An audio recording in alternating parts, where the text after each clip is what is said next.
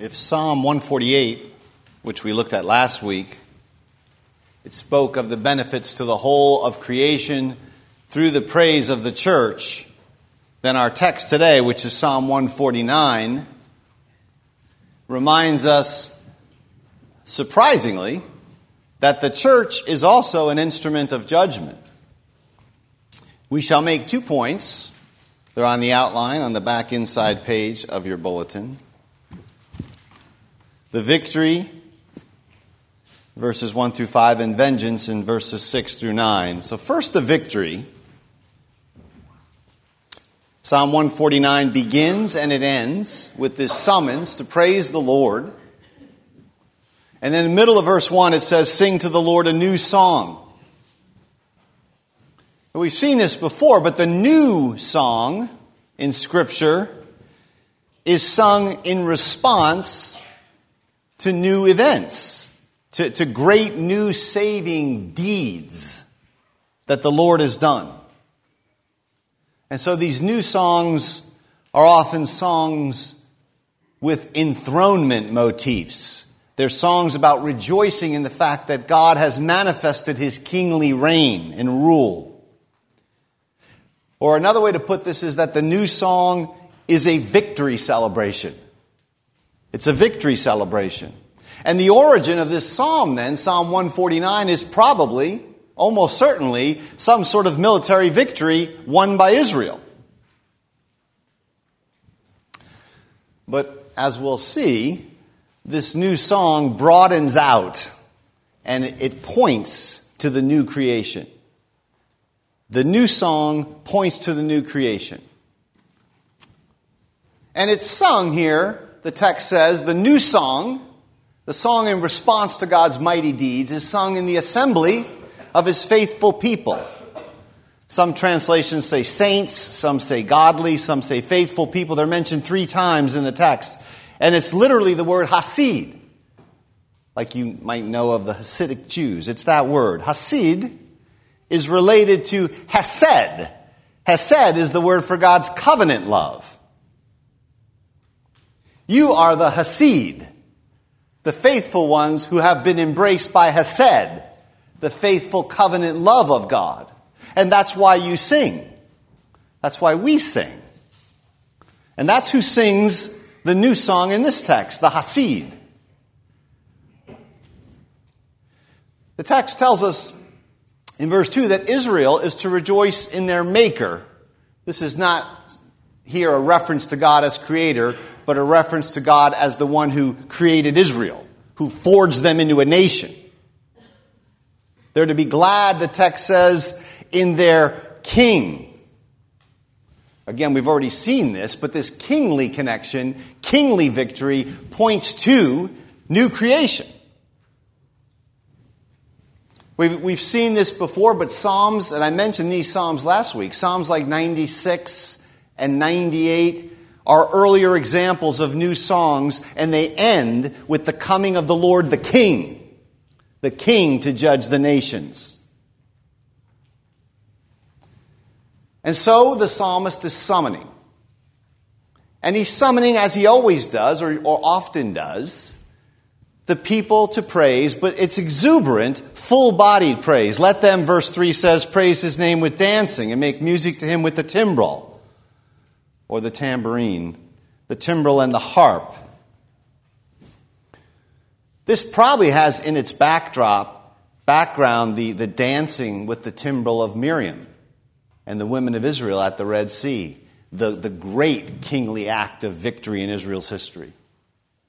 Israel's dancing was not a regular part of the temple liturgy, but at special celebrations of triumph, as at the Red Sea, or when David brought the ark to Jerusalem, there was in fact dancing. But the point here is whether it's on a special occasion or whether it's in regular worship, the Psalms have taught us at least this that worship is always to be vigorous and full bodied and joyful and loud. And in verse 4, we finally come to the reasons for the praise. The Lord, the text says, takes delight in his people. A, it's a magnificent phrase. The, literally, the Lord takes pleasure in his people. God takes pleasure in you. And that pleasure that he takes, that delight, is to be echoed back in praise. It is astounding, I think, that God takes pleasure in the church. I mean, it would really be an incredibly arrogant thing to assert if he hadn't already revealed it or said it to us. He takes pleasure. I've said this before, but I like to put it this way God does not only love you, he likes you. And that's important. In other words, he has affection for his people. He takes pleasure. And this pleasure is not just, um, it's not just a random emotion, it's rooted in his free sovereign election, his good pleasure, as scripture says, the good pleasure of his will. But this is the root cause for our existence. Sovereign, free, inscrutable, un- unable to be calculated election. He chose Israel, he says, not because they were greater or better or more numerous or more virtuous than any other people, but out of his sheer pleasure, out of his sheer goodness, he sets his love on us. And so the church exists. It's a miracle that the church exists. The church cannot just be reduced to some kind of sociological analysis a sort of club or a sort of spiritual gathering. It's the product of the election of this God. And so God delights in you, especially so, He delights in your praise. You can bring Him pleasure. Not only does He take pleasure in His flock, the text says He crowns the humble with victory. There's a lovely alternative translation which says he beautifies the meek with salvation. God crowns us, right, to share in his kingly victory. Salvation here in this text is translated often as victory. And I think it's very important that you think of salvation in terms of kingly victory. God's saving, delivering triumph. This way we see that salvation is not merely a personal matter. We've seen this repeatedly in the Psalms. It is cosmic in scope. It's the royal vindication of the king and the crowning of his meek people, his lowly ones. So, this victory, this being beautified with God's salvation or adorned, is an honor, the text says. God bestows honor on you. The one who's worthy of all honor bestows this honor on us.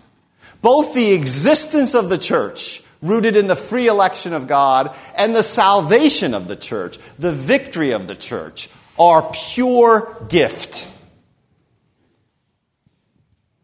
They owe nothing to human accomplishment. And this note of victory, this note of honor, which God bestows on you, clothes you with, beautifies you with, anticipates the second half of the psalm.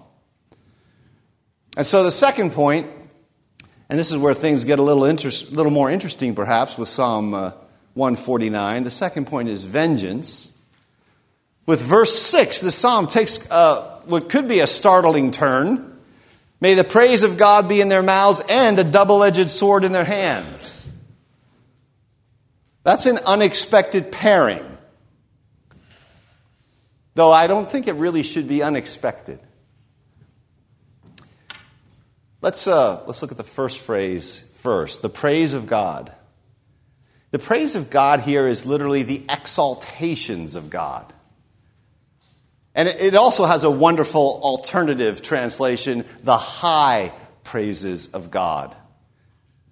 I love that translation. Let the high praises of God be in their mouths. There are a lot of base things as well as a lot of noble and good things you can do with your mouth, your voice. But the high praises of God in your mouths, and the word for mouths here is literally throats. Praise is to be throaty. The high praises of God in our mouths is the highest use to which any human vocalization or human speech can be put.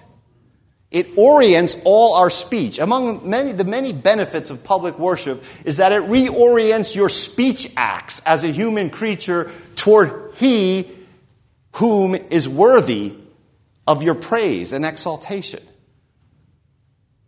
Speech gets skewed when we live without the high praises of God in our mouths. So nothing's higher than this, and nothing's nobler than this. Nothing's more exalted than redeemed creatures praising the high king. The highest praise for the highest, noblest object. And in that action, you are dignifying your own status as a creature, as a human being. So last week we, we saw and we talked a little bit about how simply being a creature obligates us to praise.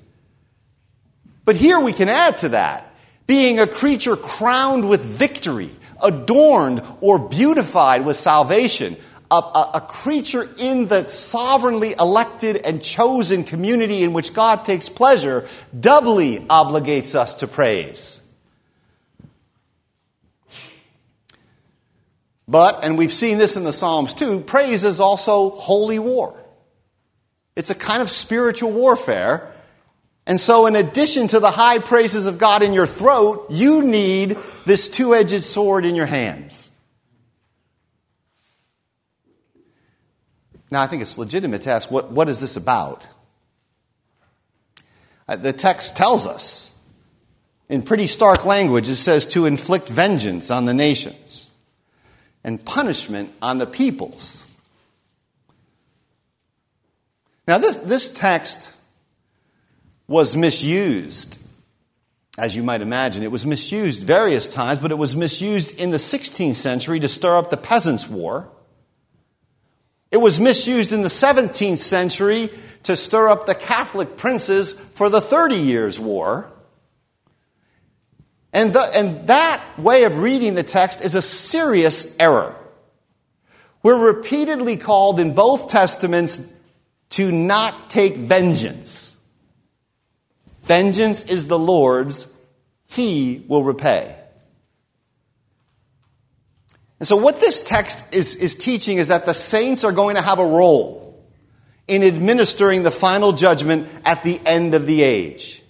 This is a reference to that judgment. The judgment here is universal, it's not local. It's vengeance upon the nations, punishment on the peoples, plural. Now, even more clearly, Jesus and the New Testament teach us that now, right now, this is the age of grace. It is true, God judges now, but judgment in full, vengeance comes later. And then and only then do the saints have some kind of role in vengeance, this text says. So I want to tease this out a little bit more so there's no confusion about what the text is calling us to. This is a passage, it has been noted, with the language of crowning and adorning and vengeance, which has many links. The passage has many links to Isaiah 61. And Isaiah 61 is the passage which Jesus Christ opened his public ministry with at Nazareth and was read as the gospel lesson this morning. He says there this, our Lord does The Spirit of the Lord is on me. The Lord has anointed me to proclaim good news to the poor. He sent me to bind the brokenhearted, to proclaim freedom to the captives, release for prisoners, and to proclaim the year of the Lord's favor. Now, as you may know, Jesus does not cite, he does not cite the next line from Isaiah 61. He does not apply it to his first advent. And that line is this and to proclaim the day of vengeance of our God. So his first coming, his appearing, is about the year, the time of the Lord's favor or grace. His second coming is about the day of vengeance. And so there's no call in the text to armed holy war, tragically, as the text has been misread.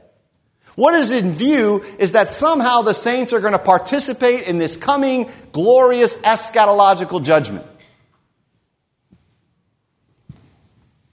A judgment, by the way, which we saw read from Revelation 19 this morning in the New Testament lesson, where Christ, the Word of God, appears on a white horse to judge the nations. He has a two edged sword in his mouth, and with him following are the saints. So we could put it this way somehow, the victory which he crowns us with in this text in verse 4 is a victory we shall help him enforce at the end of the age. But it's important to see this. And you can see it in the Revelation text. He is the Word of God. He has, as his own proper possession, this two edged sword. Whatever our role is, it's delegated. We're delegated actors in the drama. He's the judge, he's the kingly victor. So,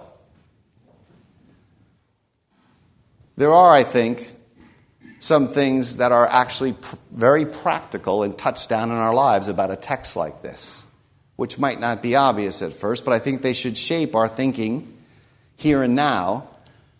And I've got four of them listed there, I think, in the outline. Yes. I'm going to call these the sword, the meek, the word, and the sentence. So the first one is the sword. So, those who want the high praises of God in their mouths, but can't imagine the two edged sword in their hands in the coming judgment, are hopelessly sentimental. Right? To banish this image or this reality from Christian existence, it's, it's a mistake. It's to fatally mistake the nature of the world. Right? It's to gloss the world's violence and its injustice and its horrors, its trampling of the saints, which continues to this very hour. The praise of God, beloved, is not a flight from history. It is entrance into the agony of history. It's yearning for the end of that agony. That's what praise is. And that's why praise is always to be wed to or infused with a passion for the rectification of God's good creation.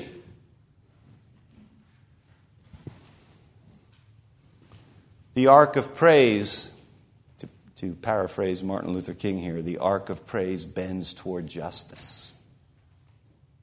Its arc might be long, but it bends toward justice. How different this is, I think, from the sort of flighty, sentimental, otherworldly tinniness of a lot of American praise. Praise is an entrance into the agony of the human condition because it is a yearning for the new creation. And without this vision of God the King, and we who are kings with him, we who are adorned or beautified with victory, enforcing his reign, Without it, the meek would never inherit the earth. The meek are not going to inherit the earth because the rulers of the earth decide one day to get together and renounce their power unilaterally and hand it over to the meek. And so the second thing I want to notice here is just these meek ones. It is in verse 4 the humble ones or the meek who are crowned with victory. It is, notice, the meek the meek who inflict vengeance.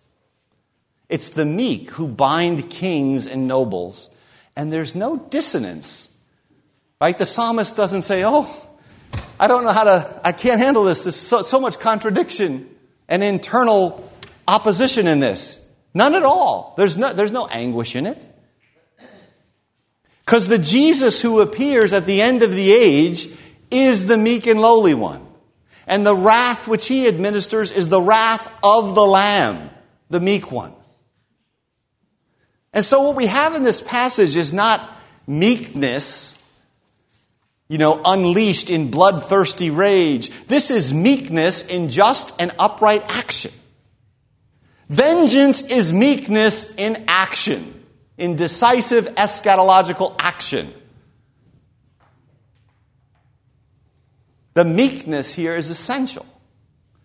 So, if those who want the high praises of God in their mouths without the two edged sword are sentimental, those who want the sword without being numbered among the meek are wicked.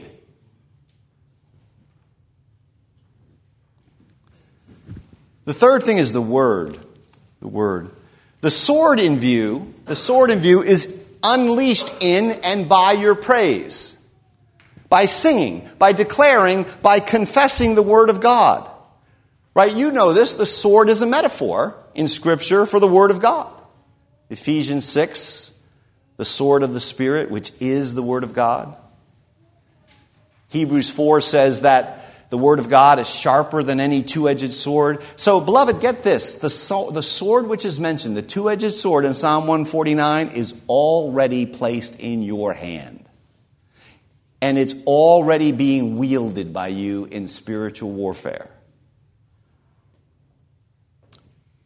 So, the same word which we speak and proclaim now in the year of the Lord's favor as gospel to the nations will be proclaimed then in the day of vengeance as judgment on the nations. But it's the same word gospel now, vengeance and punishment later. Now, with the keys of the kingdom, we bind and loose men and women. We remit or retain their sins by the word of God. Later, we bind kings and nobles by that same word. So the fourth point here is the sentence. The sentence. Verse 9, notice it to carry out the sentence written against them.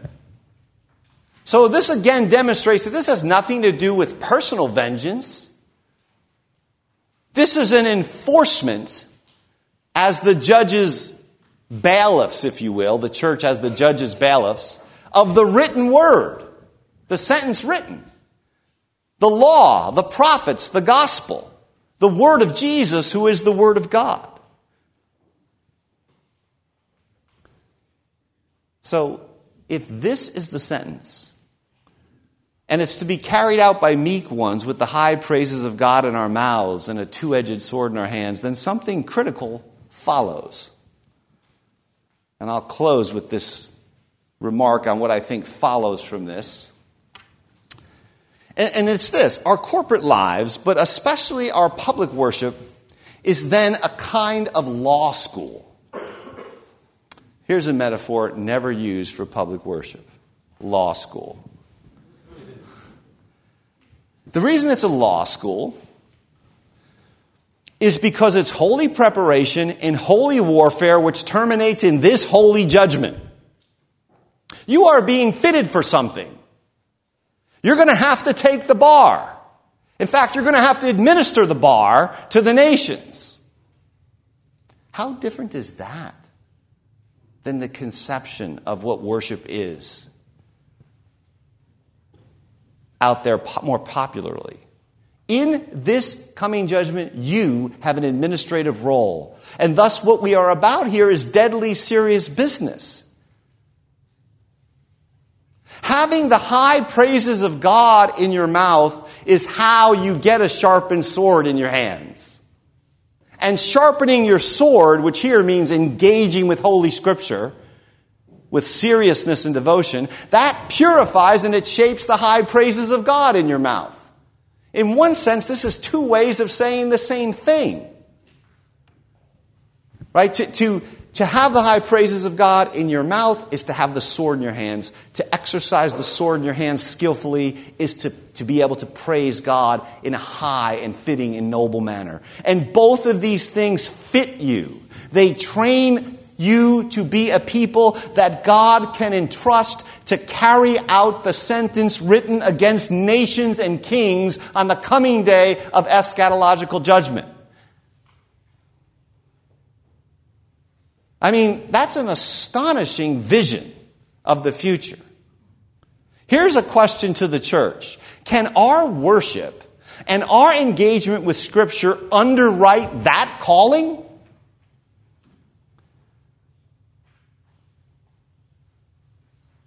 I mean, we're going to mediate the disputes and enforce the law of God on the nations and the kings and their nobles. That's the destiny? I thought we were just trying to be as nice as we possibly can and go to heaven when we die. No, this is the destiny. This is what worship is doing. It's to underwrite this destiny. So that you could be a person, we could be a people who have these praises and this sort. Without skillful or intimate knowing of the book of the law, it's hard to see how we can either have the high praises of the high king in our mouths or a sharpened sword to carry out the sentence which is written. And yet, that's just what this text summons the church to, does it? And this, the text concludes, this is a glory for all of his faithful people. Your glory, the calling to eternal glory in Christ, your own glorification, the glorious renewal of the creation, the coming glory of all new things is bound up with this. This is the glory of his faithful people. Notice this God has adorned you with this victory, this salvation. You're already crowned with it. It was called an honor in verse 5. And in verse 9, similar word, it is your glory to enforce the final manifestation of that victory. And in this time, this time we're in now, this time in between, we prepare. We're already singers of the new song. We already have this sword. And so let us have the high praises of our King in our throats and his double edged sword, his word in our hands. Praise the Lord. Amen.